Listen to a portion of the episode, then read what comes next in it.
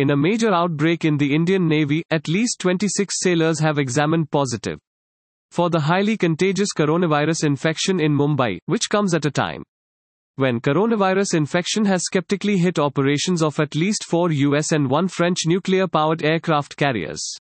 According to sources, the sailors are from the main shore logistics terminal. INS Angre of the Western Naval Command has quarantined at the Naval Hospital INHS Asvini Mumbai. A massive contact tracing operation is underway to find out the people who have come in contact with the sailors, all of whom stay in one particular block of the bachelor's residential accommodation at INS Angre. Thanks for listening to the latest news Suno. Be sure to visit latestnewssuno.com to discover our fantastic content. Subscribe to our podcast on Spotify iTunes और Google podcast अब news सुनो बस 60 second में